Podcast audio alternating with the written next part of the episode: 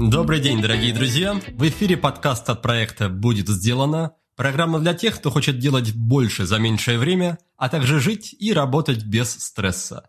И с вами я, его ведущий Никита Маклахов. Наш сегодняшний гость – это химик с мировым именем Артем Аганов. Журнал Forbes включил его в список 10 самых влиятельных российских ученых. Артем – специалист в области материаловедения и кристаллографии. Он создал метод, который предсказывает стабильные кристаллические структуры и химические составы. Мне, как человеку далекому от химии, это мало о чем говорит. Но, судя по тому, что я успел выяснить, это очень круто. Созданный Артемом алгоритм используют топовые компании и тысячи исследователей по всему миру. И сегодня мы поговорим про состояние вещества в недрах Земли и других планет. Ладно, шучу, про это говорить не будем, хотя это тоже было бы интересно. Но в этот раз мы с Артемом обсудим другие темы, такие как сложности в работе ученого, счастье, предназначение, воспитание детей и много всего еще. Также вас ждет много откровений. Артем расскажет, как пришел к вере в Бога, что значит для него быть верующим, как это сочетается с его научной деятельностью и как все это влияет на его жизнь. Ну а в конце выпуска вы услышите пару советов из сферы личной эффективности и, конечно же, рекомендации в рамках рубрики «5 в одном». А я напоминаю, что все ссылки, полезные материалы, транскрибацию и много чего еще вы можете найти на странице этого выпуска по адресу willbedan.ru 159. И, пожалуйста, если вам нравится то, что мы делаем, если вы считаете нашу работу полезной, не молчите об этом, проявите себя хоть как-то. Напишите об этом пост у себя в социальных сетях, напишите в личном порядке мне сообщение или письмо, оставьте отзыв в iTunes, станьте патроном подкаста. В общем, поддержите нас хоть как-то, потому что весь наш проект, подкаст, он живет только из-за вас и ради вас, наших слушателей. И чтобы у нас было топливо для дальнейшего движения, нам очень важно получать обратную связь и вашу поддержку. Ну что, давайте переходить к Артему, и, как обычно, желаю вам прекрасного, приятного прослушивания. Да, и чуть не забыл, эта беседа не смогла бы состояться, если бы не Антон Дедов и не ребята из сервиса mentors.ru. Так что большое им спасибо.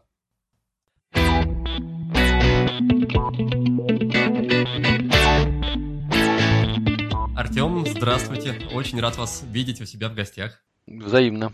Знаете, я пока изучал ваше интервью, биографию, материалы о вас, задавался вопросом, почему со всем тем количеством изобретений, которые у вас есть, и открытий, и тем количеством компаний и, не знаю, людей и проектов, которые пользуются вашими открытиями, почему вы еще не миллиардер? Почему, не знаю, Илон Маск миллиардеров, почему вы еще нет?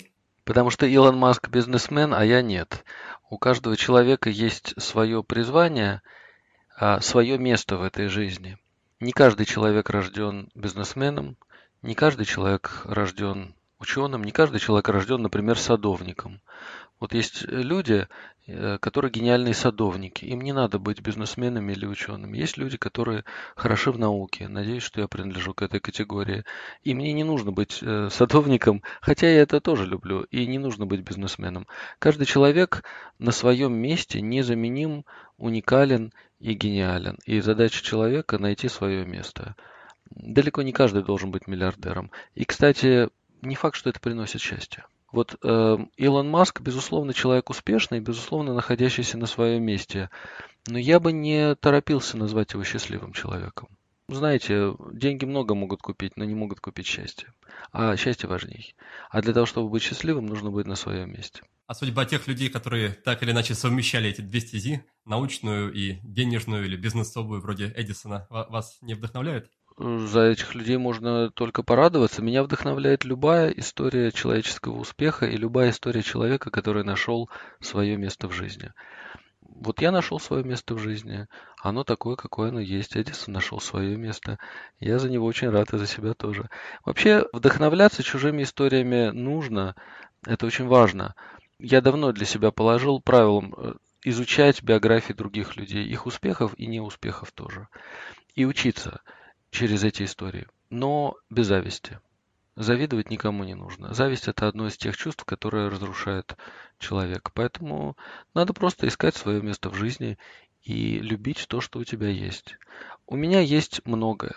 У меня есть прекрасная, большая любящая семья, любимое дело, которое позволяет реализоваться моим способностям и приумножить их. Здоровье. Я не бедствую. И миллиарды мне не нужны. Хотя я очень рад за тех людей, у кого они есть. Понимаете, деньги – это не зло это и не является конечным благом. Это возможность совершения блага или зла. И дальше все зависит от того, в чьих руках эти деньги оказываются. И если человек имеет большие э, деньги, он может стольким людям помочь, столько полезных вещей сделать. Дай Бог, чтобы он это делал. Есть люди, которые на свои огромные деньги покупают себе бессмысленные яхты, любовниц, там еще какую-то ерунду. Счастливыми это их не делает. А вот возможности делать полезное дело точно лишает. А с точки зрения науки, как по-вашему для ученого лучше быть не то чтобы в роскоши, но быть в довольстве, когда все какие-то базовые потребности закрыты, или быть, как говорил покойный ныне Стив Джобс, вечно голодным, то есть, не знаю, может быть, испытывать нужду в чем-то, в том числе и в деньгах, и, возможно, это как-то стимулирует быстрее работать, быстрее что-то открывать. Или, или это и то, и другое крайности, и, и лучше вообще просто жить как нормальный человек. Знаете, я думаю, что эти все разговоры про то, что ученый должен быть вечно голодным, это глупости и лицемерие. Ученые должны быть голодными, писатели должны быть голодными, художники должны быть голодными, артисты должны быть голодными. Вот говорящие такие вещи случайно не должны быть голодными, нет? Вот как только вы этот вопрос задаете говорящему такие вещи, сразу обнаруживается, что это глупость и лицемерие, потому что человек готов э, бедность повесить на любого, кроме как на себя. На мой взгляд, э, достаток должен быть таким, чтобы человеку хватало на все его потребности, и был еще какой-то излишек. Не очень большой, но был. Потому что этот излишек позволит вам чувствовать себя в безопасности. И когда вам не нужно думать о том, а, как бы не сдохнуть от голода, вы по-настоящему можете быть а, открыты творчеству, можете посвятить себя тому, что вам по-настоящему интересно. Знаете, в одной книжке про человеческий мозг, очень хорошей книжке, написанной ведущими американскими экспертами в этой области, я прочитал такую удивительную вещь. Кстати, может быть, нашим слушателям это будет полезно, особенно тем из них, кто только-только приступает к радостям родительства. Чтобы резко стимулировать развитие мозга ребенка, нужно в первую неделю, а еще лучше в первый месяц после его рождения, голову малыша кожа к коже держать на своей груди чтобы малыш кожей чувствовал контакт с кожей родителя. И это придаст малышу абсолютную защищенность, абсолютное чувство уверенности в себе. Дело в том, что когда малыш рождается, представьте себе, он рождается в неизвестный какой-то мир, где очень много света, какие-то шумы, запахи, к которым он не привык. И он чувствует колоссальный стресс. И все заботы этого малыша о том, как не быть съеденным тигром, как выжить. Когда человек думает о выживании, у него мозг закрыт для познания. Он не рассматривает вокруг себя предметы, не пытается задуматься о чем-то, не пытается вслушиваться в речь и так далее. Как только вы обезопасите малыша, вы обнаружите, что ваш малыш разглядывает вашу кожу, вашу рубашку, ваши глаза, все ощупывает. И это создает базу той самой нейронной сети, которую каждый из нас тренирует в течение всей своей жизни. Базу интеллекта, короче говоря. Да, насколько я знаю, там даже с точки зрения иммунитета и здоровья это тоже очень полезно, потому что таким образом, когда есть контакт, передается мамина микрофлора. Поэтому держите детей, да. Кожа к коже – это хороший совет. Да, но это же относится к людям во все периоды их жизни. Когда человек думает о выживании, никакого творчества не будет. Посмотрите на что, то, что происходит в странах, подверженных войнам, в том числе и в особенности, пожалуй, гражданским войнам.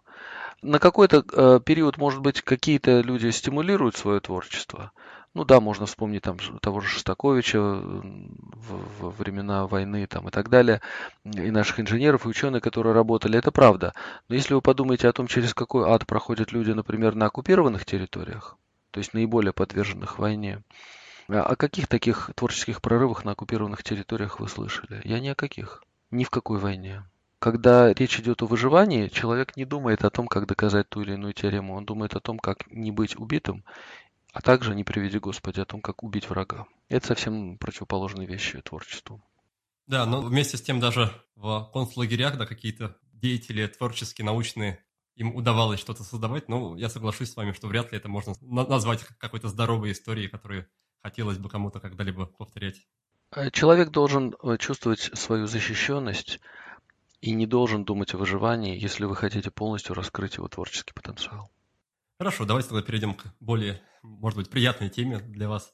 А, скажите, ну, для тех людей, в первую очередь, кто далек от науки, от химии или кристаллографии, в чем именно, простыми словами, заключается ваш вклад в науку, ваш вклад в развитие в целом нашего мира, и в чем заключается ваше открытие?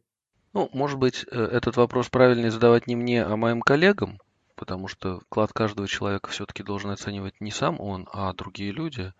Но э, поскольку рядом тут нет коллег, которые могли бы сказать, э, что я могу сказать? Вот недавно меня избрали действительным членом Fellow сразу и Американского физического общества, и Британского химического, Королевского химического общества.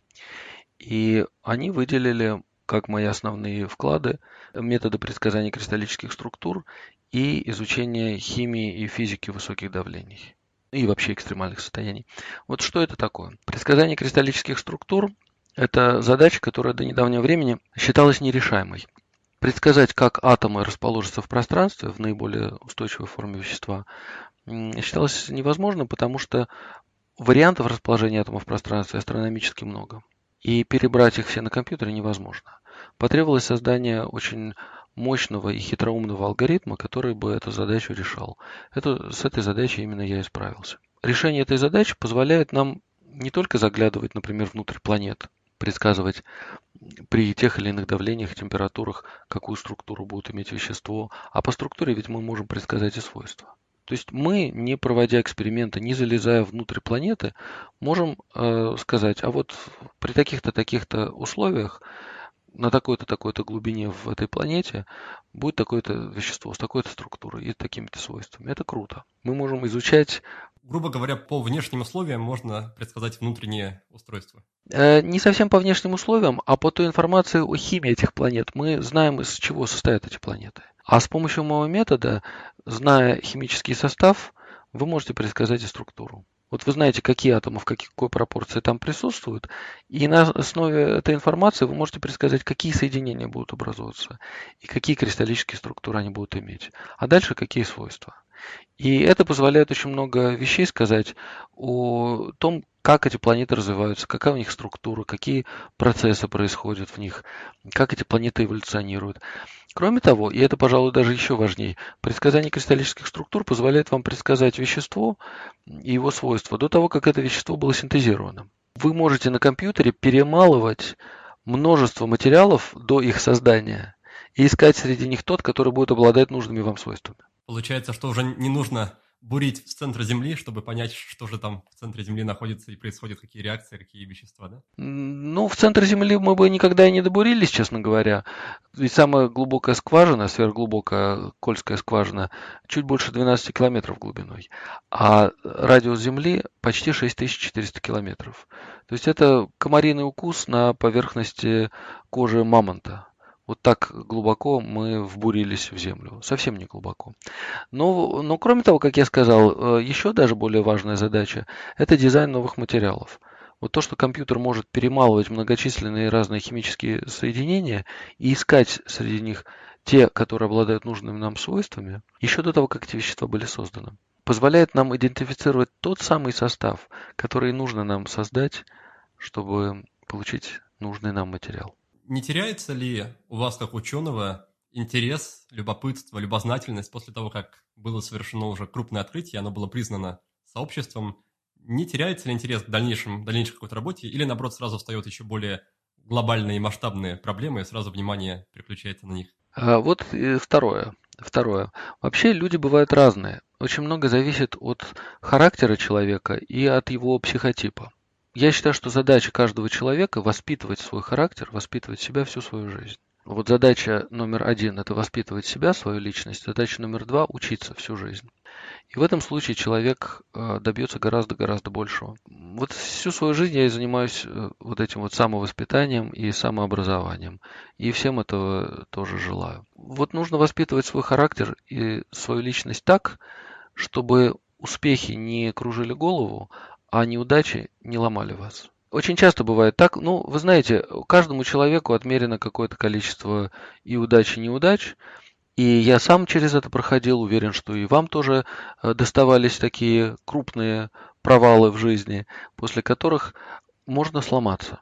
Вот сломается человек или нет, во многом определяется его самодисциплиной. Вот именно это качество среди других нужно в себе воспитывать. Нужно знать, как держать удар. Нужно знать, как дозировать нагрузку. Нужно знать, как относиться к себе с чувством юмора. Вот когда вы совершили какое-то крупное открытие, когда у вас большие удачи и, что называется, прет. Вот как сказать себе, да слушай, да ты вообще кто такой? Вот это головокружение, оно очень опасно. Также опасно, когда люди могут ломаться из-за неудач.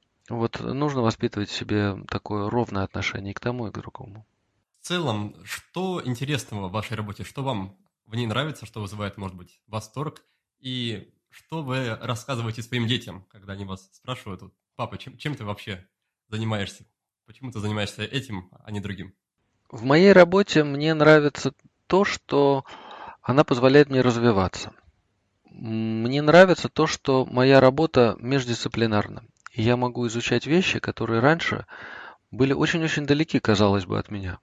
И постоянно я узнаю какие-то новости, новые вещи это позволяет мне постоянно расширять свой кругозор и лучше понимать те вещи, которые, как мне казалось, я давно уже понял. Со временем выясняется, что я их не очень-то и понимал. Вот это вот постоянное обогащение, оно мне очень нравится. Мне очень нравится то, что я могу сделать э, вещи полезные для специалистов, для ученых в разных областях. Как для геофизиков и геохимиков, так и для материаловедов, и классических химиков или физиков-твердотельщиков. Я могу работать э, в областях столь разных, столь отличающихся друг от друга, как сверхпроводимость, изучение мантии ядра Земли, изучение далеких планет и предсказание структуры белка. Я могу себе это позволить, потому что у всех этих тем есть одна общая тема, а, один общий корень – структура вещества. И мне, как кристаллографу, кристаллохимику, это очень удобно. Вот это мне нравится. В работе ученого, и должен искренне вам это сказать, есть не только прорывы и какие-то светлые идеи. Вы должны понимать, что прорывов и светлых идей бывает не так уж и много. Ну, скажем, в год ученые публикуют э, продуктивные, скажем, от двух до, там, скажем, 50 публикаций. Но 50 – это фабрика, это печатный станок. Это значит, целый институт работает на публикационную активность человека. Если человек действительно по-настоящему вкладывается, ну, может быть, 20 или 30. Вот я и мои э, ученики, мы генерируем где-то в год 20-30 статей. Даже 30 никогда не было. И это, в общем-то, знаете, так, на разрыв аорты, если честно. И каждая статья несет в себе идею. Одну, ну, может быть, две. Из этих 20-30 статей ну, наверное, есть 10 статей по-настоящему очень-очень-очень крутых. Тех, которые войдут в список моих лучших статей. Может быть 10 статей, может быть меньше. Я думаю, что у других пока, ученых показателей более, еще более скромные у большинства. К чему я это говорю? К тому, что вот вы целый год трудитесь, 365 дней в году, и за этот год вы генерируете, может быть, 5 или 10 идей, которые по-настоящему такие, что вау. А что же вы делаете остальное время? А остальное время у вас уходит на огромный пласт рутины. Вот поэзия как добыча радия. Год добычи, грамм, труда, грамм добычи, год труда. Вот то же самое и тут. Вы выколачиваете вот эту золотую жилу, и вы переворачиваете тонны пустой породы, выискивая крупинки золота. Но это того стоит. А, и вот эта вот рутина, через которую вам приходится проталкиваться, она тоже полезна, потому что она способствует самовоспитанию, самодисциплине. Вот как я вам уже сказал, две вещи, которые должен делать каждый уважающий себя человек, это самообразование, учиться всю жизнь, и самовоспитание, воспитание характера. Ну вот я очень люблю свою работу, потому что она мне позволяет делать и то, и то. Из ваших статей, из ваших интервью в процессе подготовки я узнал, что многим ученым приходится львиную долю времени тратить на занятия, не связанные напрямую с наукой, вроде подготовку к грантам, какие-то бюрократические вопросы, отчеты. Как у вас с этим дела обстоят? Не, не смущает ли вас этот аспект вашей работы? И там, есть ли возможность, например, у вас на данном этапе жизни как-то все это дело минимизировать и диригировать? Вы абсолютно правы. Все это бумага производства, бумага марания, связанная с написанием грантов, а с подготовкой отчетов и так далее, оно тоже присутствует в жизни ученого. Я стараюсь это оптимизировать следующим образом. А, во всех этих отчетах и грантах я пишу научную часть. Кроме того, мне часто помогают мои ученики. Раньше я писал это все в одиночку. Вот нужно написать заявку на грант. Я сажусь, сам пишу. От А до Я. Сейчас мне помогают с этим мои ученики. И часто бывает так, что я даю задание каждому из 10 человек написать полторы-две странички, а потом я это все компоную, добавляю от себя текст. У нас получается отличная заявка на грант, там, скажем, 15-20 страниц. Даже тогда, когда я писал эти заявки единолично, даже тогда э, я писал только научную часть, а всю бюрократическую часть, финансовые, там какие-то бюджетные э, части и так далее, организационные какие-то, всегда писал секретарь. А это в разы позволяет снизить нагрузку такого рода на меня. И кроме того, знаете, финансовые вещи должны делать финансисты, а научные делать должны ученые. Так что каждый пределе, каждый на своем месте. А, тем не менее, мне, конечно, жаль того времени, которое уходит на написание этих заявок и на написание этих отчетов. Но это одна из тех вещей, которые неизбежны и просто должны рассматриваться как шанс укрощения своего характера и самовоспитания. Знаете, кто-то сказал, что если ты делаешь то, что ты любишь, то ты свободный человек. А если ты любишь то, что ты делаешь, то ты счастливый человек. Вот я хочу быть и свободным, и счастливым. И поэтому, знаете, когда приходит пора писать очередную заявку на грант или очередной отчет какой-то, конечно, я понимаю, что это выброшенное в помойку время, но я себе даю это как игру. А вот слабо написать отчет за один день. А вот слабо написать такую заявку на грант, чтобы самому понравилось. Ну и так далее. И в результате вот эта горестная необходимость тратить свое время на вот это. Я, я не могу сказать, что это ерунда, потому что это необходимо. Без этого лаборатория не будет жить. Но это, в общем-то, время потраченное не на науку. И вот эта горестная необходимость тратить время на какие-то околонаучные вещи становится даже приятной игрой. Получается, что мы не всегда можем выбрать занятие для себя, но почти всегда можем выбрать свое отношение к ним или попытаться как-то его подкорректировать. А это ведь везде в жизни так. Это абсолютно общий вывод. Э, вообще я достаточно давно понял, когда люди говорят, вот, я несчастный, потому что меня не сделали счастливым. Или я не свободен, потому что я живу в несвободной стране. Я достаточно давно понял, что люди, которые так утверждают, на самом деле себе лгут. Потому что свобода и счастье – это то, что никто не может вам дать. И никто не может у вас отнять. Это то, что вы либо носите внутри себя, либо не носите. Вы можете жить в самой свободной стране на свете, но при этом быть абсолютным рабом. Рабом своих желаний сиюминутных, рабом э, чужого мнения, рабом копейки или рубля, в зависимости от ваших аппетитов, рабом чего угодно, рабом конкретных людей. Никто вас из этого рабства не выведет. И точно так же вы можете быть миллиардером, завоевателем всех стран и континентов, ученым с сотней Нобелевских премий, но вы будете несчастнейшим человеком, если сами не позаботитесь о своем счастье. Знаете, да вы знаете, конечно, сколько, например, несчастных людей, кончающих с собой среди миллиардеров, а, кстати, и среди Нобелевских лауреатов тоже. Никто не может вас сделать счастливым, если вы сами не позаботитесь об этом, если вы сами не научите себя быть счастливым человеком. Так что, конечно, вот счастье и свобода – это во многом то, как вы смотрите на себя и на мир, и на ваше место в мире. Хочу немножко, или не немножко, поговорить про ваше детство. В 4 года вам мама подкинула книжку по химии, которую вы прочитали и увлеклись химией. И тут сразу два вопроса. Как может четырехлетний ребенок увлечься книжкой по химии, и как вообще четырехлетний ребенок может ее прочитать? В четыре года я уже умел читать. Мама позаботилась о том, чтобы мы с братом очень рано научились читать. Мы года в два, наверное, уже там э, читали стихи с мамой, смотрели альбомы по искусству и так далее. И читать к четырем годам уже прилично умели. А как э, может увлечься ребенок книжкой о химии? Ну, смотря какой книжкой. Книжки тоже должны быть правильные. В Советском Союзе существовала замечательная традиция популярной науки, которая, кстати, вполне себе выжила и даже возродилась и расцвела в современной России. Сейчас тоже публикуются потрясающие научно-популярные книжки, и меня это очень радует, потому что я тоже родитель, у меня тоже есть дети, и мы вместе с моими детьми читаем эти научно-популярные книжки, журналы. Я вижу, как загораются глаза моих детей. Ну так вот, э, то была книжка э, такого замечательного автора научно-популярных книжек Венецкого. Называлась она «О редких и рассеянных». Мама ее где-то нашла, уж не знаю где. Сама моя мама не любила химию всю свою жизнь. Ну, вот где-то она эту книжку раздобыла и подкинула. Даже не ожидая, что эта книжка меня зацепит. А вот зацепила. Там картинки были хорошие. И текст, кстати, тоже. А какая была изначальная идея и предпосылка мамы попробовать все возможные темы и посмотреть, какая откликнется у детей? А, конечно, да, конечно. Э, вот то, с чего мы начали. Каждому человеку очень важно найти свое место в жизни то место, где он незаменим, и то место, где раскроются и примножатся все его способности. А мама это понимала и помогала нам с братом найти свое место в жизни. И вот точно так же я пытаюсь э, помочь моим детям найти их место в жизни.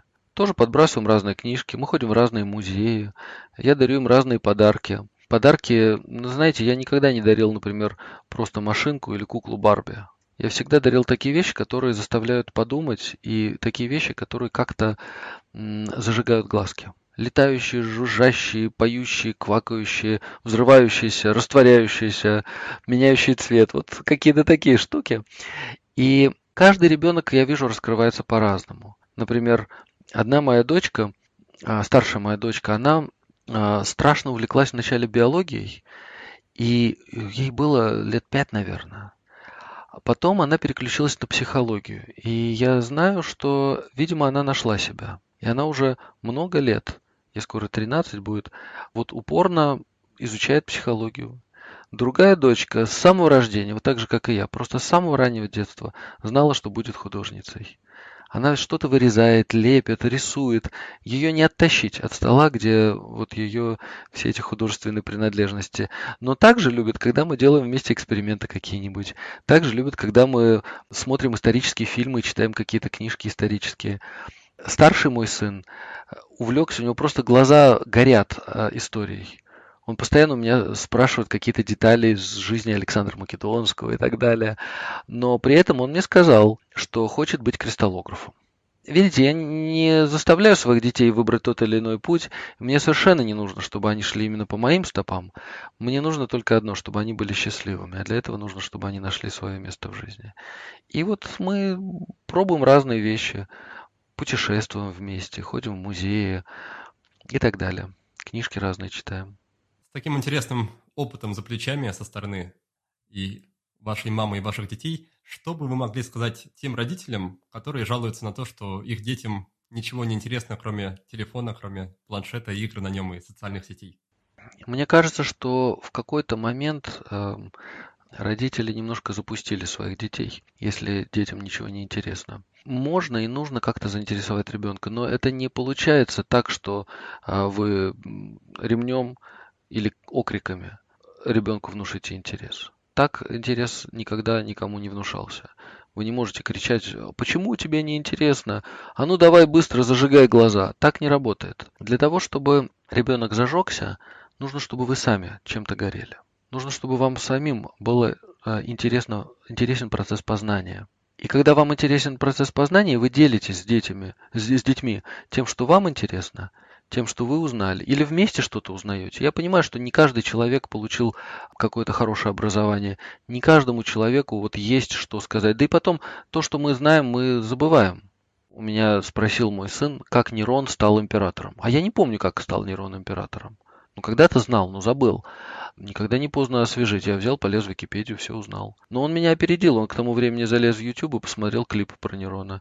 Так что к тому моменту, как я ему объяснял, как нейрон стал императором, он мне все популярно сам рассказал про то, что его мама была знаменитой отравительницей, интриганкой и вышла замуж за императора Клавдия, которого и отравила. Вот так Нерон стал императором. Так что, знаете, я понимаю, что э, вы, может, э, вот если говорить и обращаться к родителям, я понимаю, что вы не все знаете, что-то забыли, а может быть просто банально не получили хорошего образования. Так тоже бывает, и нельзя в этом винить никого. Но никогда не поздно начать. Вот если вам интересно что-то узнавать, возьмите в компаньоны своих детей. Дети – это наши лучшие друзья. И вместе этот процесс познания будет гораздо интереснее. А есть ли в вашей жизни вопрос или проблема, трудность баланса между семьей, работой и другими сферами? Удается ли оторвать себя от работы и посвятить время семье, или наоборот оторвать себя от семьи четырех детей и вернуться к работе? Да нет особой проблемы.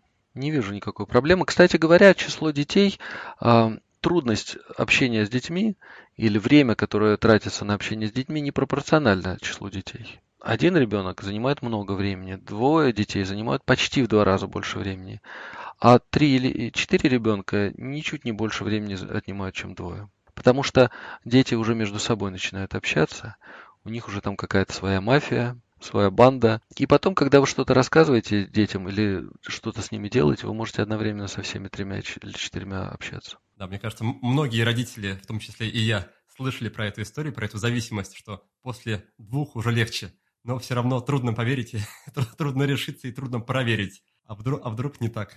И что же тогда? Не, вообще иметь много детей здорово. Если вы можете себе это позволить, а, я имею в виду прежде всего финансово, я очень рекомендую. Потому что в смысле времени это не будет вас э, больше отвлекать, а в смысле отдачи и любви в семье это гораздо круче. А каких принципов вы придерживаетесь по поводу как раз взращивания таланта? Вот, допустим, вас, вас дочка выбрала творческую художественную стезю. Посоветуете ли вы ей сосредоточиться на этом и там, с самого раннего детства, может быть, упорно, как вы, ходить на лекции по не химии, но по искусству? Или же все-таки будете немножко подталкивать ее к какому-то универсальному образованию, но с уклоном в творчество?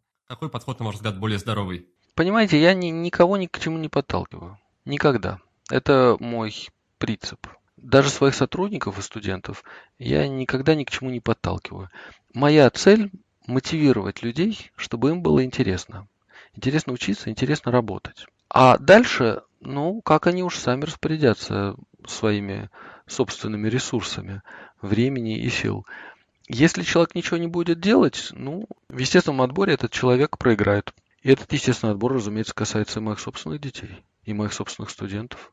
Поэтому каждый человек кузнец своего счастья или несчастья. Мой принцип такой, что я помогаю детям найти свое место в жизни. Найти то, что им интересно, то, от чего загораются их глазки. Когда глазки загорелись, горящие глазки – это самая лучшая путеводная звезда. Ребенок сам скажет мне, папа, я хочу ходить на такие-то лекции. Папа, я хочу делать то-то. Ну, я могу предложить, я могу сказать, вот тут есть, например, художественная школа, вот тут есть еще что-то там. Если ребенка это зацепит, я буду делать все, чтобы вот это желание ребенка исполнить. Итак, Артем уверен, что каждый человек – кузнец своего счастья. Я, конечно, согласен с этой мыслью, но добавлю, что человеку, как и положено хорошему кузнецу, нужны инструменты, а точнее навыки и знания, которые позволят грамотно управлять своей жизнью, целями и вообще своим счастьем. Это я все к чему? К тому, что сейчас активно идет набор на нашу программу «Курс полезного действия». Новый, уже девятый по счету поток нашей трехмесячной программы. Представляете, почти три года мы ее уже ведем и собираем – так вот, девятый поток стартует 17 мая, и пока что действует очень даже низкая цена, цена с ощутимой скидкой для тех людей, кто умеет принимать решения заранее и планировать чуть-чуть наперед. Как я уже сказал, программа трехмесячная, состоит из трех ступеней по месяцу каждая. Первая ступень посвящена целям и привычкам. Мы с вами научимся внедрять даже самые капризные и трудные привычки и освоим надежную систему, которая будет мотивировать вас и не даст все бросить через какое-то время. На второй ступени мы будем обсуждать планирование и личную эффективность. Цель этой ступени – сделать так, чтобы мы с вами перестали работать сверхурочно и освободили время для семьи, хобби и прочих приятных и таких любимых занятий. Но, конечно, все это мы постараемся сделать так, чтобы оно не шло в ущерб работе, чтобы работа делалась по-прежнему качественно, но быстро, легко и без сопротивления и прокрастинации. Ну а третья ступень, она как вишенка на торте, она про продвинутые техники управления привычками и личной эффективностью. Пусть ее содержание пока что для вас останется секретом. В общем, приглашаю вас на КПД, буду очень рад с вами поработать, потому что я, как и раньше, активно вовлечен в эту программу. По сути, прохожу ее каждый раз вместе с участниками, провожу созвоны, отвечаю в чате. В общем, нахожусь в полном контакте со всеми участниками. Еще разок, старт 17 мая, Стоимость повышается каждый месяц. Записаться и ознакомиться с подробностями можно по адресу go.willbedone.ru. До встречи на КПД, ребят! Давайте вернемся к вашей интересной истории. Вот вы прочитали книжку про, про химию, научно-популярную с картинками, и дальше каким-то образом очутились на лекциях вечерних по химии. Маленький ребенок, там, 5-6 лет, на вечерних лекциях у профессора, да? С шести лет я ходил на лекции по химии, да, вначале в Политехническом музее первый год, а потом второй, третий годы в Менделеевском. Как это выглядело? Что это для вас было, для вашей мамы? Ой, для меня это было время вот этих вот лекций, которого я ждал весь день. Раза два, по-моему, в неделю это было. Мы жили на самом-самом отшибе Москвы, Сейчас там метро Пражское. Когда-то там не было никакого метро, и там Москва кончалась э, примерно за нашим домом. И это считался чуть ли не худший район Москвы. Там было полтора некрасивых брежневских дома и куча э, глины, и повсюду пустыри. И вот там вот я роди, ну, родился вообще-то в Днепропетровске, но вскоре после рождения, через пару недель после рождения, я уже был вот в одном из этих полутора домов, окруженных бесконечными пустырями. И после школы, кстати, у нас была очень хорошая школа, несмотря на довольно странное расположение. А, кстати, сейчас-то этот район уже престижный, хороший такой район уже почти центр, да, Москва вообще до Калужской области дошла. А в те времена было не так. И вот, э, а школа была очень хорошая, очень, э, замечательная школа была с самого начала. После уроков, вот я отсчитывал минутки, когда закончатся уроки, несмотря на то, что хорошие были уроки, учителя, мама меня забирала, и мы ехали через всю Москву в политехнический а позже в Менделеевский. И выглядело это так. Мы садились на автобус, поскольку метро не было. А, этот автобус долго-долго нас вез куда-то там до ближайшего метро. Мы были счастливы, что в какой-то момент открылось метро Варшавское. Это было ближайшее к нам метро. Вот туда пилить минут 20, наверное, на автобусе, если не больше. Допиливали до этого метро на автобусе, там садились подземку и ехали уже по назначению. Этот путь занимал сильно больше часа. Ну, вот моя терпеливая мама все это выдерживала ради меня. Повторюсь, химию она не любила всю жизнь. И сейчас не любит. А на лекциях, на лекциях, кстати, она конспектировала. Она конспектировала эти лекции, потому что я писать-то умел, конечно, но писал медленно. Да я и сейчас медленно пишу. Конечно, как ребенок я не мог поспеть за лектором. Я и сейчас с трудом бы поспел. Но тогда безнадежно. И вот мама сидела и строчила, значит, она умеет хорошо так быстро э, писать хорошим почерком. И строчила все эти конспекты. У нас целая кипа тетрадок, исписанных ее почерком. Э, вот именно на этих лекциях. Какая-то невероятная, трудно вообразимая самоотверженность со стороны мамы. Представляя себя на ее месте, мне кажется, я, я бы я, я бы пожадничал, если честно, своим временем. Честно говоря, я тоже. Хорошо. А что было дальше? Вы поступили, окончили школу с золотой медалью, поступили в МГУ, и дальше, я так понимаю, началось не очень такое сытое для вас время. Каково было быть студентом, изучающим кристаллографию в Москве? Это было и хорошо, и плохо. Хорошо, потому что были выдающиеся учителя на нашем факультете, мой научный руководитель, академик Урусов – и такие учителя, как, например, академик Пущеровский и другие. Была замечательная, выдающаяся женщина, она была блокадница Галина Петровна Литвинская. Всю жизнь буду ее помнить. Выдающийся преподаватель кристаллографии. По другим предметам тоже были очень хорошие преподаватели, советы которых до сих пор я очень хорошо помню, и они мне помогли. В этом смысле все было хорошо. А вот плохо было в том смысле, что это были действительно очень голодные годы, годы, когда нужно было думать о выживании. Мама работала, папа тогда ушел от нас, мы остались с братом э, на маме. Маме пришлось как-то вот э, изворачиваться, э, работать прям с утра до ночи, чтобы как-то мы прокормились. А, она давала и мне, и брату деньги в каждый день в институт, чтобы мы там могли как-то перекусить. Это были, конечно, копейки, но я эти, из этих копеек откладывал значительную часть, чтобы покупать себе книжки. А на то, что оставалось, это были даже уже и не копейки, покупал каждый день батон черного хлеба, это было мое питание на весь день, и запивал водой из э, умывальника. Э, вот так вот я питался целый год, и к концу этого года, ну, в общем, чуть Богу душу не отдал. Ну, потом немножко полегче стало. После где-то, начиная где-то с третьего курса, я стал получать Соросовскую стипендию. Сейчас уже не помнят, что это такое, но есть такой злодей-миллиардер Сорос. Причем он злодей в настоящем смысле. Если вы спросите, что про Сороса думают, например, в Англии, ну, ничего хорошего не, не думают они про Сороса в Англии, потому что он обанкротил Банк Англии. Ну, такой дядечка весьма специфический.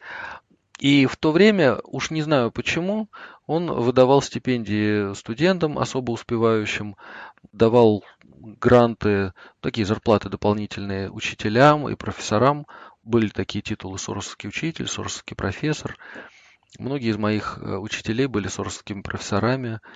Я помню, Сорос приехал в Россию, устроил какую-то там большую встречу с лауреатами этих самых стипендий, я тоже там был. А в то время э, умирала моя учительница математики, великая учительница математики. Ее залечили врачи. И она, в общем-то, умирала то ли от рака, то ли от того, как ее лечили. Похоже, что от того, как ее лечили. Врачи немножко, в общем, перестарались.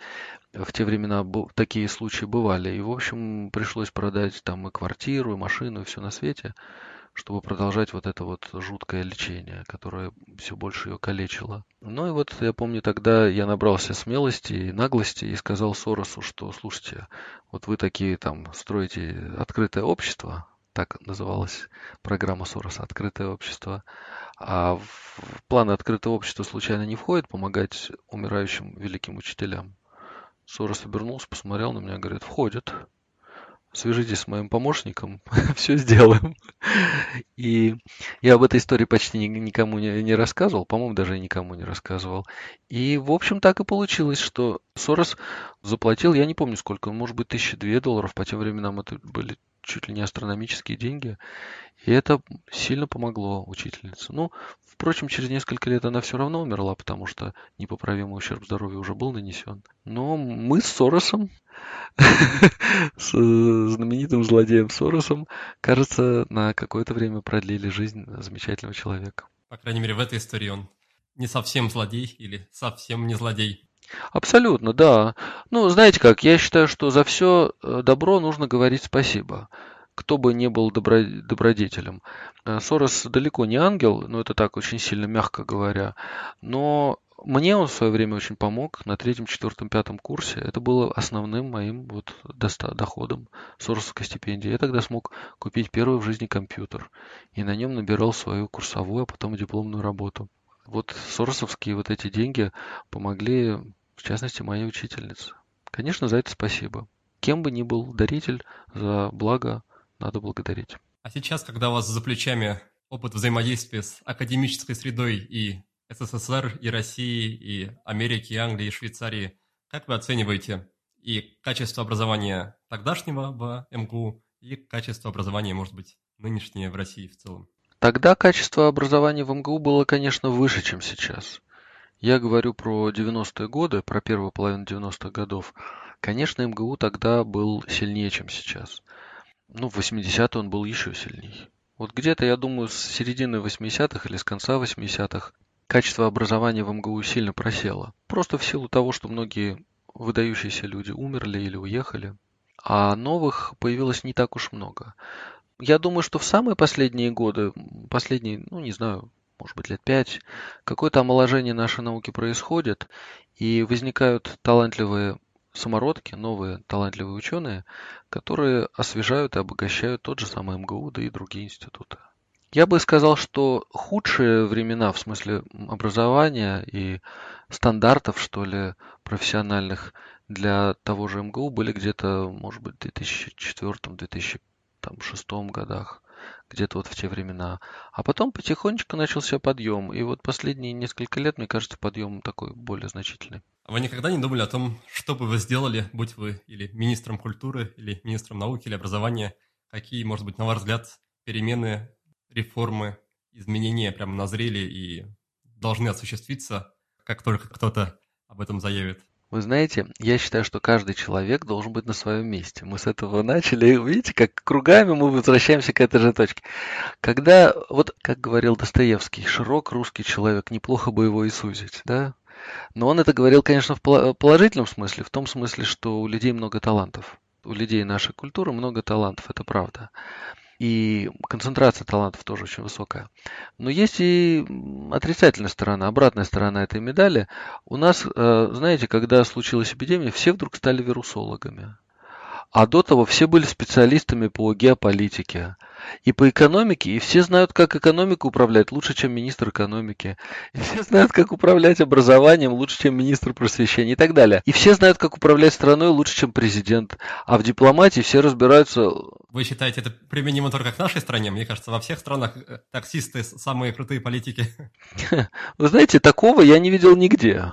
Вот я много лет жил и в Британии, и в Швейцарии, и в Америке. Я думаю, что если бы в Британии кто-то бы сказал, что разбирается в дипломатии лучше, чем э, министр иностранных дел, ну, люди бы просто покрутили пальцем у виска, сказали бы, ну, слушай, ну, ты еще скажешь, что ты Наполеон. Ну, вот у нас это действительно очень распространено. Поэтому, знаете как, пока меня никто не спросил, я на эту тему даже не думаю. У меня есть свои темы для размышлений. А какое-то время, достаточно долго, я был членом Совета по науке и образованию при президенте России.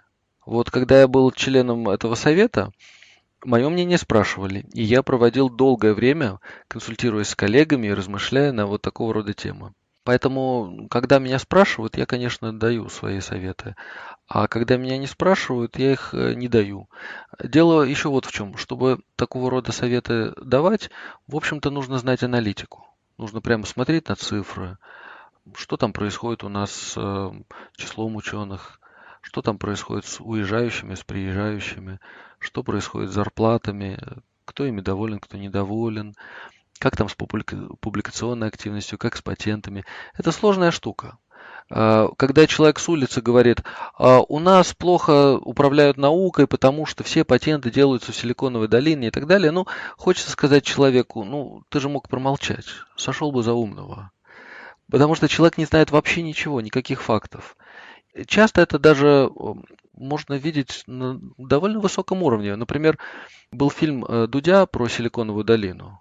Ну, Дудь, в общем-то, умный парень, но фильм был очень плоский, очень поверхностный. Я посмотрел и поразился тому, что человек не задал себе элементарных вопросов, потому что если бы он их задал, то фильм вышел совершенно другим. Какие-то вопросы, например? Ой, я уже не помню, я уже не помню. Я э, посмотрел, пожал плечами и забыл этот фильм, сразу вычеркнув его из памяти. Но это вот все было в стиле того, что я только что вам процитировал. Почему это наша наука плохо э, управляют, э, если все патенты делаются в Силиконовой долине? Ну, не все. Наука это не только патенты. Для того, чтобы сказать, что наукой плохо управляют, надо вообще-то знать цифры. Если вы посмотрите на цифры, окажется, что, окажется, что ей вовсе, вовсе не так плохо управляют. Но, наверное, можно и лучше. Всегда можно стремиться к совершенству. Вот, так что так, такого рода вопросы, знаете, это очень такой сильно глубокий вопрос. Но что-то, вот сходу могу сказать, что-то должно быть сделано с зарплатами ученых. Как это сделать, это очень тонкий, очень хитрый вопрос, потому что есть э, базовая ставка у российских ученых. Вот как устроено дело? Есть базовая ставка, которая очень маленькая. Ну, например, профессор в МГУ получает э, ставку 35 что ли, или 36 тысяч рублей в месяц. Это вообще ни о чем. Но основной доход – это не базовая ставка. Это то, что человек получает э, как надбавки за публикационную активность, как э, деньги с своих грантов и так далее и тому подобное. И в результате оказывается, что человек получает уже не 36 тысяч, а там 150 или 200 тысяч. И сразу возникает масса вопросов. Во-первых, достаточно ли это уровень 150-200 тысяч для сильного ученого? Во-вторых, а что мы, получаем, что мы понимаем под сильным ученым? Как вообще-то ранжировать? Есть у нас такая система, которая объективно бы ранжировала ученых. На самом деле ее нет. Вот насколько я знаю, ее нет. Она нужна, наверное, она нужна. И в-третьих, а вот поставьте себя на место вот того самого ученого, у которого гарантированный доход 36 тысяч, а все остальное, там 100-150 тысяч, это уж как Бог на душу положит. Опубликуются статьи, будет. Получит гранты, будет. А если нет, так нет. И на что же будет жить его семья? И как этот человек должен себя чувствовать? И насколько он чувствует свой труд уважаемым? Вот э, эти вот вопросы, они все очень важные, но они все очень тонкие, потому что если вы сразу вдруг всем начнете платить большие зарплаты, то э, на следующий день вы обнаружите, что все вдруг хотят стать учеными. А еще вы обнаружите, что люди, многие, просто перестанут работать. Вот нужно создать какую-то такую систему, а вот как ее создать и какая это должна быть система, это отдельный вопрос, очень сложный вопрос, при которой люди хорошо работающие получают хорошо, а люди плохо работающие выметаются из профессии. В идею безусловного базового дохода вы не очень верите, да?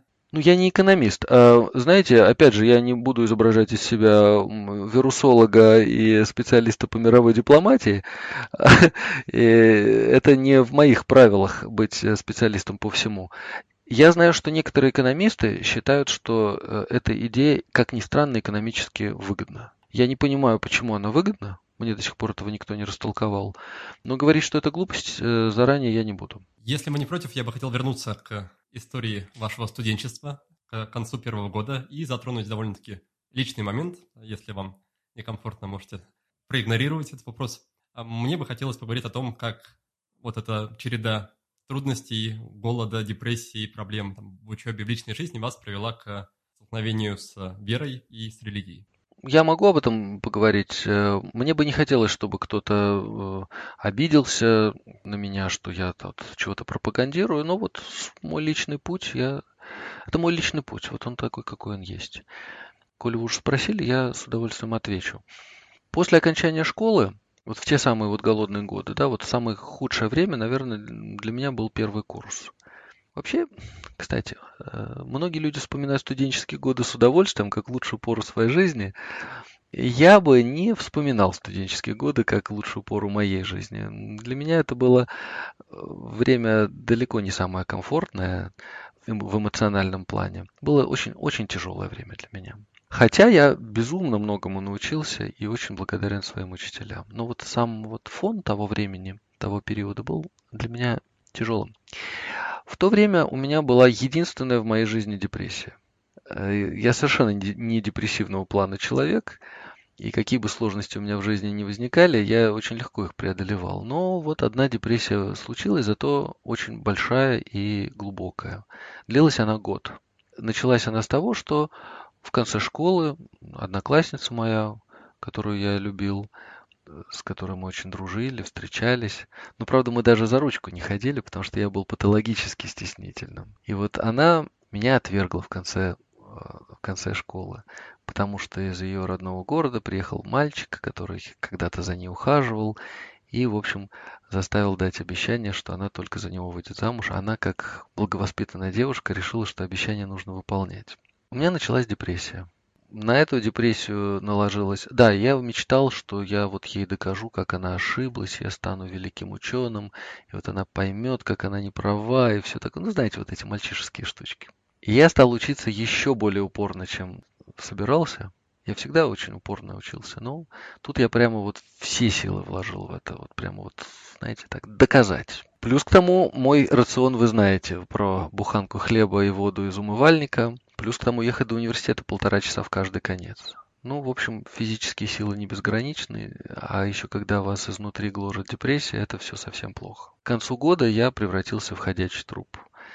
Я понял, что это конец. Потому что морально я был опустошен, физически был опустошен, уже не мог, даже учиться не мог. Знаете, э, начались такие нехорошие физические недомогания, когда, например, читаешь книжку, и через 15 минут теряешь сознание. Встаешь со стула и теряешь сознание. В те времена, вставая со стула, я всегда держался за стол, потому что иначе я бы падал. И я понял, что если я даже 15 минут не могу почитать книжку, ну, каким ученым я стану? Никаким. Не то, что великим, вообще никаким. Я понял, что моя мечта рухнула. И я возненавидел и себя, и жизнь, и ту девушку, и мечтал, чтобы это все поскорее закончилось.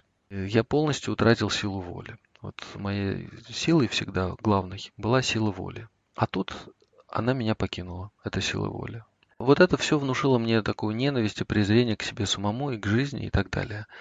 Раньше я был настолько самоуверенным, я вообще считал, что вся вселенная вращается вокруг меня, а все остальные люди это типа декорации в этом спектакле одного актера. А тут этот мир весь рухнул вместе с декорациями мне на голову и похоронил меня под своими обломками. Это было очень тяжело. В те времена я мечтал умереть. Моей главной мечтой в то время было, чтобы меня как-нибудь незаметно переехал грузовик. Я бы сам с удовольствием бросился на, под этот грузовик, если бы у меня хватило на это силы воли. Но ее уже не было даже на это. И вот каждый день я жил как день сурка, автоматически как-то на, по инерции сдал сессию, даже сам удивляюсь как, потому что учиться уже не мог. Вот мечтал, что меня переедет какой-нибудь грузовичок. И я понимал, что я, я по-разному пробовал выбраться из этой депрессии, чего только не перепробовал. И закаливание, и все, что хотите, чтобы хотя бы от физических вот этих недомоганий избавиться. Но ничего не помогало. Более того, мне не хватало силы воли на то, чтобы все это как-то последовательно делать. От этого еще глубже опускался в эту свою депрессию. Я понял, что ничего из того, что я знаю, умею и мне приходит в голову, и вообще ничего из того, что возможно, меня не спасет. И поставил на себе крест. Как-то пронеслась у меня в голове идея, что если бы на свете был Бог, ну, правда, в него верят только идиоты и старушки там в платочках, но если бы он был, то он бы мог меня спасти. Но, впрочем, ему, наверное, на меня плевать, если бы он даже был. Да и его и нет. Так что на нет и сюда нет. Вот эта мысль пронеслась у меня как-то в голове и исчезла. Вот. А потом мне э, приснился удивительный сон. Как-то вот летом, после первого курса, где-то в середине лета, мне приснился сон, что я как будто бы родился заново, что я младенец, лежащий в люльке, а вокруг белым-белом, все белое-белое. И много-много люлек, в которых лежат такие же малыши, как я. И у меня мечта. И я знаю, что такую же мечту испытывают и все остальные малыши вокруг меня, что вот сейчас придет папа. Но вот я знал, что не тот папа, которого я знал, который ушел от нас там и так далее, а какой-то вот другой папа. Вот какой-то другой папа. Какой такой папа, спрашиваю. Ну вот, вот какой-то другой папа. И вдруг я вижу, как по вот этому вот белому, как будто по облаку, идет ко мне Иисус Христос. Ну, образ достаточно узнаваемый. И я почувствовал, как каждая клеточка в моем теле закричала, просто заорала во всю мощь «Верю». В этот момент я почувствовал, как, знаете, как будто какая-то ржавчина с меня, вот все вот это вот упало. Вся вот эта вот депрессия, вся эта вот ненависть к себе и к миру, все это куда-то делось. И я счастливый человек. Я ощутил какой-то невероятный заряд счастья. И я знал, что это сон, я знал, что этот сон закончится. Я прекрасно это понимал. И я тогда себе задал вопрос, ну а что будет, когда сон закончится? Я вернусь опять вот в это вот состояние блевотины, в которой я на четвереньках валяюсь уже столько месяцев. Или вот это вот счастье, оно теперь со мной будет всегда. Я проснулся, улыбнулся лучику света, который в окно мое ударил, и сказал, а вот, оказывается, как оно выглядит счастье. Я свободный человек, и я верю. И я счастливый человек. И вот с этого момента началась э, вот другая какая-то глава моей жизни. Депрессия меня вот оставила в одно мгновение в том сне. Больше никогда ничего подобного у меня в жизни и не было. Физические недомогания так быстро не исчезают. Мне пришлось по крупицам свое здоровье восстанавливать. То был конец первого курса. Где-то к э, середине третьего курса я уже снова был в хорошей форме. Ну, относительно хорошей форме. Потом здоровье полностью восстановилось, пожалуй, даже стало лучше, чем было. Во втором курсе я крестился. Я вообще-то был не крещенным с детства, я рос в атеистической семье. Вот такой вот был мой путь. А что вы вкладываете в это слово «верить»? Что это для вас значит, во что верить? Как это проявляется на практике? Как это влияет на жизнь? Вообще, неверующих людей, как я подозреваю, не существует. Потому что те люди, которые не верят в Бога, они все равно во что-то верят. В несчастливое число 13, в черную кошку, в то, что они удачливые, в то, что мир вращается вокруг них, то есть они являются богами, как я когда-то верил в отношении себя. человека неверующего, видимо, не существует. Поэтому каждый во что-то верит. А вот во что верю я? Я верю в то, что существует Бог. Бог – это дух. Это не старичок, который сидит на небе, это дух, который создал этот мир, который пронизывает весь этот мир, который во многом похож на нас, вернее, мы похожи на него, потому что нам, как и Богу, свойственна любовь. Любовь – это основной атрибут и Бога, и человека. А любовь – это начало творческое. Поэтому человек, где бы он ни оказывался, он стремится что-то творить. Когда люди только-только возникли, они уже рисовали кстати, вполне неплохие картины на стенах пещер, если вы помните. Когда человек проходит через свою жизнь, он творит новую жизнь, так же, как и Бог когда-то сотворил, творит детей. У человека много похожего на Бога. Вот это вот творческое начало и любовь прежде всего. Бог всемогущ, Бог добрый. Вот, и как я уже сказал, искорку этого самого Бога несет каждый из нас. И очень важно ее слушать и лелеять, и не дать ей э, загаснуть. Я верю в э, то, что написано в Библии. Понимая, что особенно э, ранние части Библии – это во многом иносказания. Ну, скажем, я не поручусь за то, что был такой человек по имени Адам.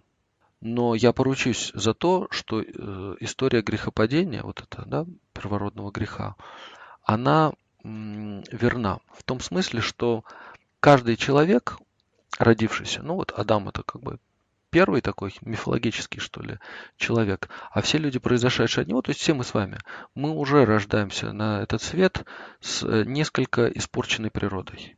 Мы горделивы, пытаемся поставить себя на место Бога. Вот именно в этом ведь состоял грех Адама. Мы для достижения своих целей часто используем любые средства. Мы отождествляем свое сиюминутное благо с общим благом или даже собственным благом на не сиюминутной основе. И в результате этого совершаем много, множество глупостей. И вот эти вот глупости называются грехами. Но проблема в том, что от наших глупостей страдаем мы сами и страдает множество других людей. Вот с этим надо что-то делать. Вот э, Библия рассказывает нам, как, что с этим делать, как сделать так, чтобы становиться лучше, я верю в то, что каждый человек должен всю свою жизнь работать над собой и становиться лучше, становиться все более и более похожим на тот образ, по которому создан. Ну, а еще я верю в то, что тоже прописано в Библии, и, может быть, это звучит немножко по-детски. Кстати, я верю в то, что каждый человек должен лелеять в себе ребенка. Вот то детское, что было в нас когда-то, этому не надо давать умереть. Кто-то сказал, что гений – это э, взрослый человек, которого внутри ребенок. Вот э, этого ребенка нужно в себе лелеять. Поправьте меня, если я ошибаюсь, если я не прав по-вашему. Но, насколько мне известно, в каждой религии есть аспект того, что называется отречением. То есть считается, что текущая жизнь земная, она не столь важная, сколь та, что наступит после. И как мне ощущается, это вызывает у таких истово верующих людей некую потерю интереса к текущей жизни что все, что происходит сейчас, это мелочи, это в какой-то степени, может быть, иллюзорно, а вот дальше, дальше пойдет что-то настоящее. Не ощущаете ли вы в своей жизни такого, такого эффекта? Не чувствуете ли, что религия, она вас немножко забирает интерес и мотивацию двигаться в такой повседневной, бренной, суетной жизни? Нет, ровно наоборот. И, кстати, я вспомнил то, что я э, забыл вот раньше, вот то, что про детское. Э, вот еще один достаточно детский элемент, конечно, моей веры состоит в том, что добро всегда побеждает зло в конечном итоге. Это тоже очень важно. Важно, потому что когда человек чувствует неуверенность в том, что добро победит, он может переметнуться к злу, потому что страшно же. Да, а по поводу того, не отнимает ли э, вера мотивация жить этой жизнью. Нет, не отнимает, а только прибавляет. Потому что я также верю, что эта жизнь единственная. Ну да, конечно, душа вечна. Конечно, жизнь души продолжится и дальше. И это будет хорошая жизнь. Но вот эта земная жизнь, она не менее важна. Вообще в человеке очень важно, важен не только дух, но и тело. И это, кстати говоря, вывод э, религиозных философов. Знаете, еще в античные времена и в средневековые времена тоже был такой диспут. Что в человеке э, важнее, дух или тело? что является хорошим началом, а что является плохим. И некоторые религии, ну, например, была такая религия манихейства, и вот она и некоторые другие объявили тело плохим началом, а дух хорошим. И поэтому, говорили манихеи, была удивительная история, кстати, с манихеями, а поэтому нужно э, умерщвлять свое тело, там, поститься, голодать и так далее, всячески себе отказывать и лелеять дух. Но зато потом, ну, казалось бы, такую религию, которая умерщвляет плоть всячески и людям приносит только горести, такую религию никто же не примет. Но эта религия делала интересный финт ушами. А, а именно, после того, как вы очистились, вот по всем этим манихейским процедурам и протоколам, вот после этого вам уже не страшны телесные вещи, и вы можете делать все, что угодно. Например, предаваться оргиям. И э, манихейская верхушка именно это и делала. И, кстати говоря, э, например, Николай Гумилев считал, что а вот было такое единственное государство в мире, которое приняло манихейскую религию, угурский каганат. А, это было очень могущественное государство, но оно очень быстро деградировало и стало слабым. Э, вот Гумилев считает, что деградировало оно именно потому, что оно приняло манихейство. И верхушка этого государства попросту сгнила вот в этих самых оргиях и пороках. Ну, возможно, это так. Так вот, э, вот этот диспут о том, э, что более важно и что является хорошим началом, что плохим, этот диспут был очень популярен э, с античности и вплоть до средних веков, до тех пор, пока именно христианские философы не определили, что и дух, и тело очень важны, оба являются хорошим началом, более того, они неразделимы. Ну, кстати, я, как не философ, не понимаю одного. Если они неразделимы, то почему со смертью тела не умирает душа? Но этот э, вопрос я когда-нибудь, наверное, проясню. Вот. Э, нет, понимаете, эта жизнь, это единственная жизнь, которая у меня есть. Вот в том виде меня, который существует, это единственная жизнь. Эта жизнь, вот как всегда, наши поступки сегодня определяют наше будущее завтра. Вот эта жизнь определяет судьбу нашей души. Поэтому она, конечно, очень важна. Отказываться от этой жизни я совершенно не собираюсь. Наоборот, я собираюсь ее прожить максимально ответственно. Спасибо за такой подробный ответ на такую личную тему. И напоследок хотел бы поговорить про более приземленные вещи, про личную эффективность ученого, назовем эту тему так. Что вы делаете, чтобы поддержать себя, свое тело и свой главный инструмент под названием мозг в хорошем, бодром, работоспособном состоянии? Вы знаете, э, очень важна тут ваша личная философия. Философия – это как, знаете, свод ваших правил, ваших личных правил, ваш э, взгляд на жизнь и свое место в этой жизни. Вот очень важно, чтобы в голове на эту тему был полный порядок. Я рассматриваю себя, свою жизнь, как мой главный проект. И в шутку называю это даже научным проектом. Потому что подхожу к этому очень систематично. Мне важно, Сохранить работоспособность на долгие-долгие годы. Пользоваться этой работоспособностью максимально эффективно. Чтобы все мое время было вложено правильно, в правильные вещи и правильным образом. Поэтому к этим вещам я отношусь вот, вот так вот систематично. Что это значит вот на практике? Правило номер один. Я ученый, значит, я должен высыпаться. Иначе мой инструмент, мозг, будет в плохом состоянии. Сон – самое главное. Второе.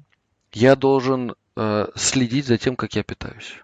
Я не фанатик здорового образа жизни, я не заказываю вот эту всякую органическую еду и прочую бельберду, но я не буду жрать килограммы конфет, потому что я знаю, что это банально вредно. И, честно говоря, не тянет. Я знаю, что нет ни одного такого продукта, который бы содержал все полезные вещества. Какие-то полезные вещества содержатся в рыбе, какие-то в мясе, какие-то в овощах, какие-то в фруктах. Поэтому, чтобы получить полноценное питание, нужно, чтобы оно было сбалансированным и разнообразным. Я за этим слежу. Я знаю, что нужно много воды пить. Ну, минимум 2-3 литра в день. Ну вот слежу за этим. Ну вот какие-то такие правила. Я знаю, что у многих людей, в том числе в нашей стране, э, недостаточность витаминов, поэтому я добавляю их в свой рацион но я знаю, какие витамины нужно добавлять и в каком количестве.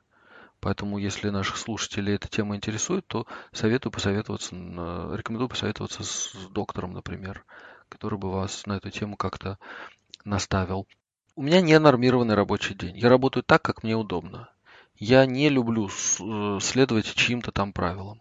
А, я могу работать э, вплоть до ночи, но не слишком поздно. Я не люблю просыпаться очень рано. Я сова. У меня вот какой-то вот свой график удобный мне, но в то же время я знаю, что очень важна дисциплина. Ну, что еще? Я знаю, что необходима достаточно активная жизнь. Скажем, все время сидеть – это плохо. Вы и спину себе сломаете и так далее. Поэтому у меня все время есть какие-то там, знаете, подушки такие большие, где я а, предпочитаю работать не, не, в, не за стулом сидя, а вот в таких подушках, или даже лежа. Скажем, читаю я преимущественно лежа. Пишу очень часто тоже лежа. Время от времени устраивать себе перерывы, а, пройтись ногами, там, повисеть на турнике и так далее. Очень важно оставаться и продуктивным, с одной стороны, и эм, как бы подготавливать новые темы для своей работы. Поэтому я каждый день в среднем читаю примерно две статьи по своей области. И э, вот в своей области вы должны быть всегда на шаг впереди других. И параллельно читаю э, статьи или книжки или учебники по другим областям, расширяя свой кругозор и как бы генерируя новые вопросы, над которыми когда-нибудь я буду работать. У меня есть список того, чего я знаю, и чего я не знаю. Вернее, то, чего я знаю, я и так знаю. У меня есть список того, чего я не знаю, и вопросов, на которые я хочу найти ответы. Вот я культивирую вопросы. Что еще тут можно сказать? Я люблю воспитывать учеников, потому что идей очень много разных, и у меня у самого не хватило бы времени э, воплотить все те идеи, которые приходят в голову. Поэтому я воспитываю целую команду учеников, их тренирую, натаскиваю, даю им задачи, мы вместе эти задачи решаем. И со временем уже эти мои ученики помогают мне тренировать следующих учеников. И вот так получается очень продуктивно. Научный сетевой маркетинг. Ну, это не маркетинг, это скорее такая образовательная, что ли, эм, деятельность, э, образовательно-профессиональная. И Параллельно я э, работаю над несколькими темами. Скажем, одна тема может быть тема, в которой я уже достаточно многого достиг, и там новые результаты получать достаточно легко.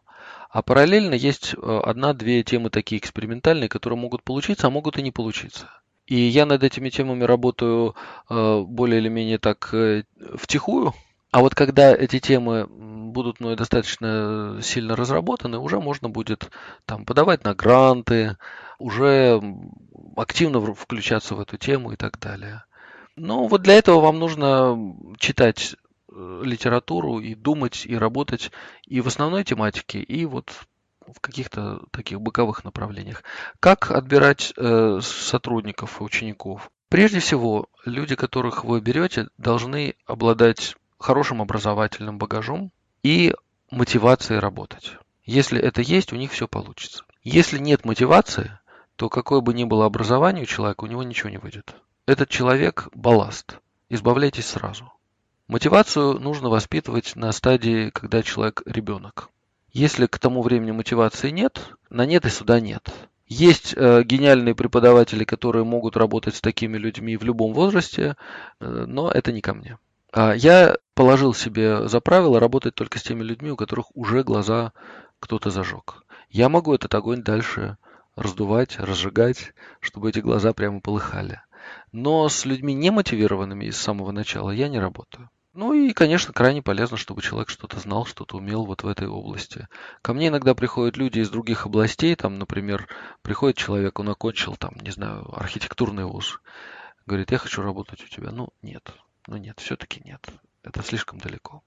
Как бы ни был мотивирован человек, вот это не подходит. Так что вот такие вот два правила. Ну, а дальше я сужу по результатам работы. Когда человек включается вот в этот процесс, я смотрю, как, э, насколько он обучаем, насколько он способен учиться новому, насколько он способен работать. Если оказывается, что человек не очень способен, ну, этот человек защитит диплом, скажем, потом уйдет.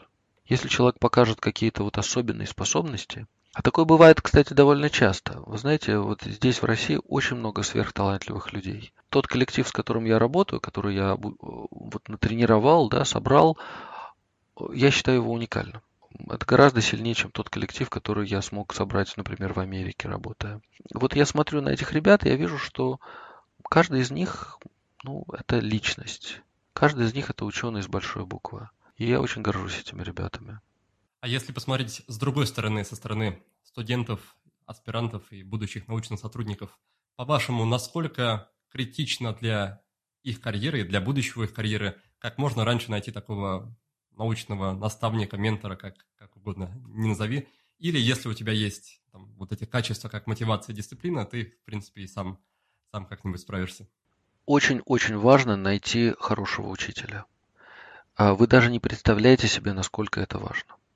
Конечно, бывают люди-самородки, которые даже в отсутствии сильных учителей сами всего добиваются. Такое бывает. Это бывает достаточно редко.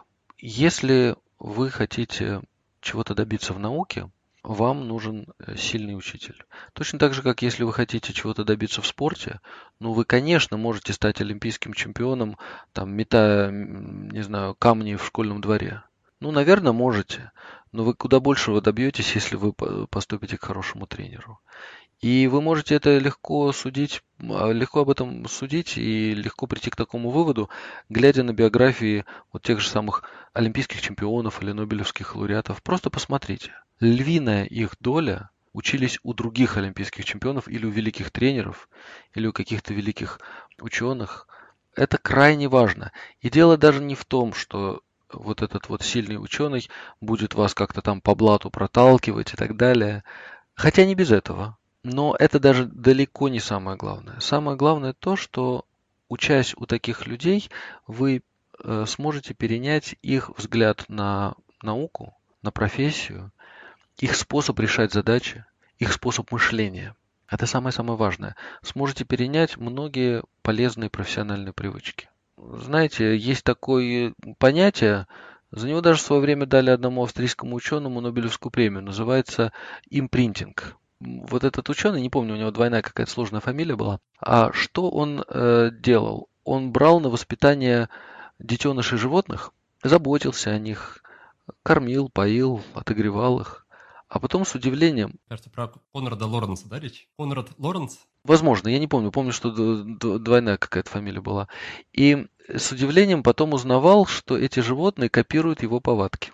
Вот это э, и называется импринтинг, когда на уровне э, поведенческом, не на генетическом уровне, а на поведенческом, высшие животные копируют тех, кто о них заботится.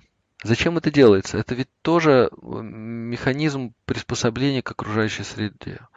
Когда какой-нибудь тигренок растет, он смотрит, как папа охотится, как папа бегает, как папа прыгает и так далее. И он, глядя на него, его копирует. Э, это, может быть, не очень просто будет закодировать в ДНК, как правильно прыгать и как правильно охотиться, как правильно в стае быть э, и так далее. Глядя, например, тех, кто о нас заботится, то есть фактически наших родителей, мы их копируем. Но это идет дальше, чем родители. Вот этот вот ученый, например, стал таким родителем в кавычках для э, выводка гусят там, или утят. И вот эти утята копировали его походку. Представляете себе? маленькие утята копировали походку старого австрийца. Вот так вот бывает. Так вот, если вы будете э, учиться у сильных ученых, я вас совершенно не призываю копировать их повадки. Это глупо и, честно говоря, выглядит довольно похабно. Я часто это вижу, когда молодые копируют повадки, ужимки какие-то старых людей. Но вы, сами того даже не осознавая, скопируете их профессиональные привычки. А вот это будет самое-самое ценное. Артем, спасибо. Напоследок у нас короткая рубрика традиционная осталась. Пять вопросов, пять коротких ответов.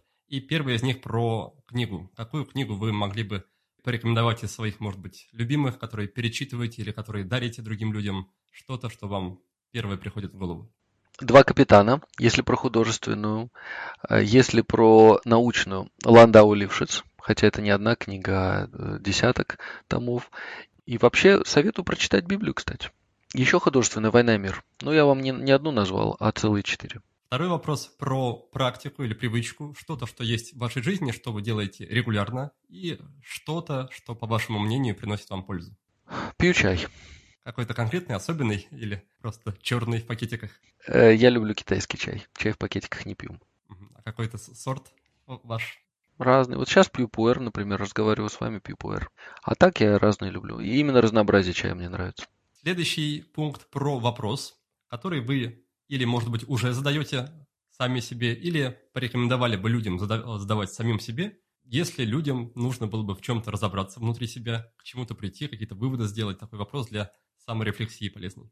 Если бы пятилетний я встретился с, со мной нынешним, одобрил ли бы он меня нынешнего?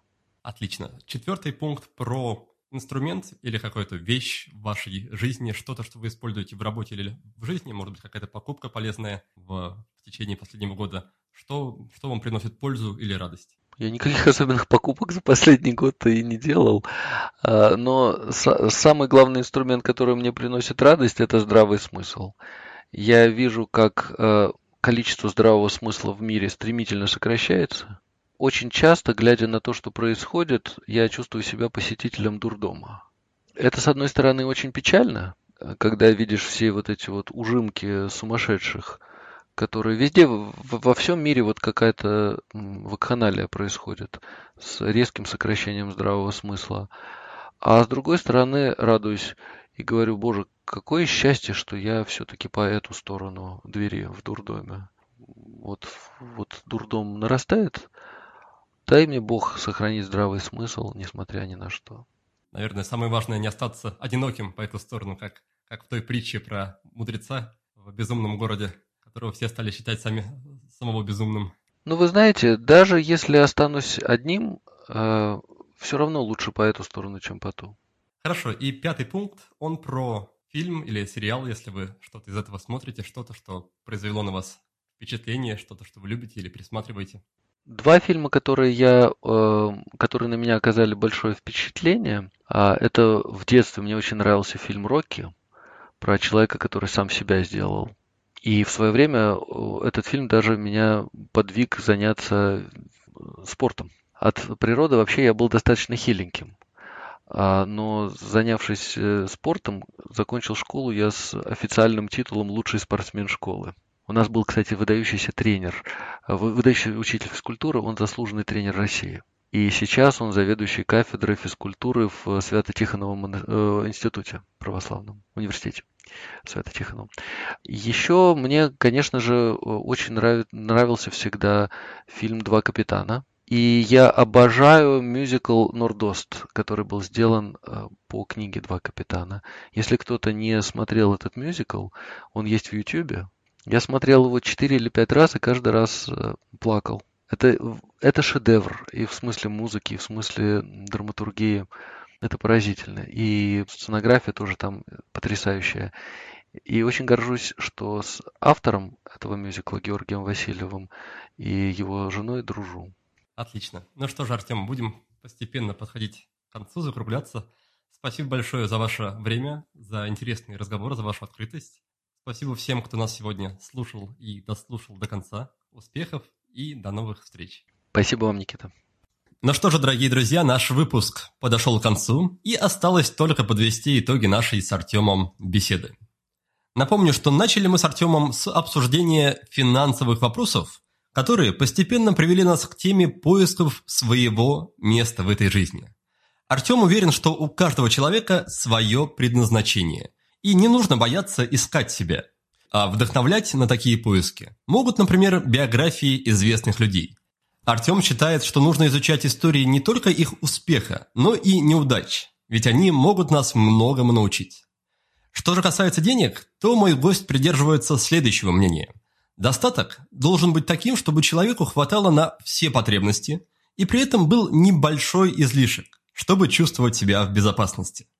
Человек может максимально раскрыть свой потенциал только тогда, когда чувствует себя защищенным и чувствует себя в безопасности – Далее мы обсудили вопросы воспитания.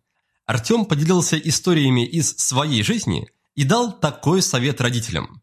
Чтобы ребенок зажегся какой-то мечтой или идеей, нужно, чтобы родители и сами чем-то горели. Если взрослым интересно открывать новое и познавать мир, тогда и детям это тоже передается. Учиться и вдохновляться вместе со своим ребенком – вот что считает самым важным Артем. Помимо прочего, мой гость поделился мыслями и о качестве образования в России. На его взгляд, в последние пять лет происходит омоложение науки. Все чаще появляются ученые-самородки, талантливые молодые ребята. Начинающим специалистам Артем порекомендовал найти хорошего наставника, у которого можно перенять полезные профессиональные привычки и способ мышления. Во второй половине выпуска мы затронули тему веры. Артем рассказал об опыте, который кардинально поменял его мироощущение. Речь об эпизоде длительной депрессии, из которой ему удалось выбраться только благодаря внезапно открывшейся вере в Бога. Как признается мой гость, тогда он почувствовал, что освободился, и мрачная полоса в жизни мгновенно закончилась. Артем считает, что в человеке много божественного, потому что внутри у нас есть и любовь, и творческое начало. И каждый должен лелеять их в себе и проявлять. Напоследок мы обсудили тему личной эффективности. Здесь советы Артема были предельно просты. Высыпайтесь, следите за питанием, пейте больше воды и больше двигайтесь. Но если что-то из этого внедрить в свою жизнь не получается, то приходите на наш курс полезного действия. Но это уже совет не от Артема, а от меня лично. На этом я с вами прощаюсь. Не забывайте делиться выпуском с друзьями, оставляйте свои отзывы. Я их с огромным удовольствием читаю. Желаю вам хорошего дня, успехов и до новых встреч. Thank you.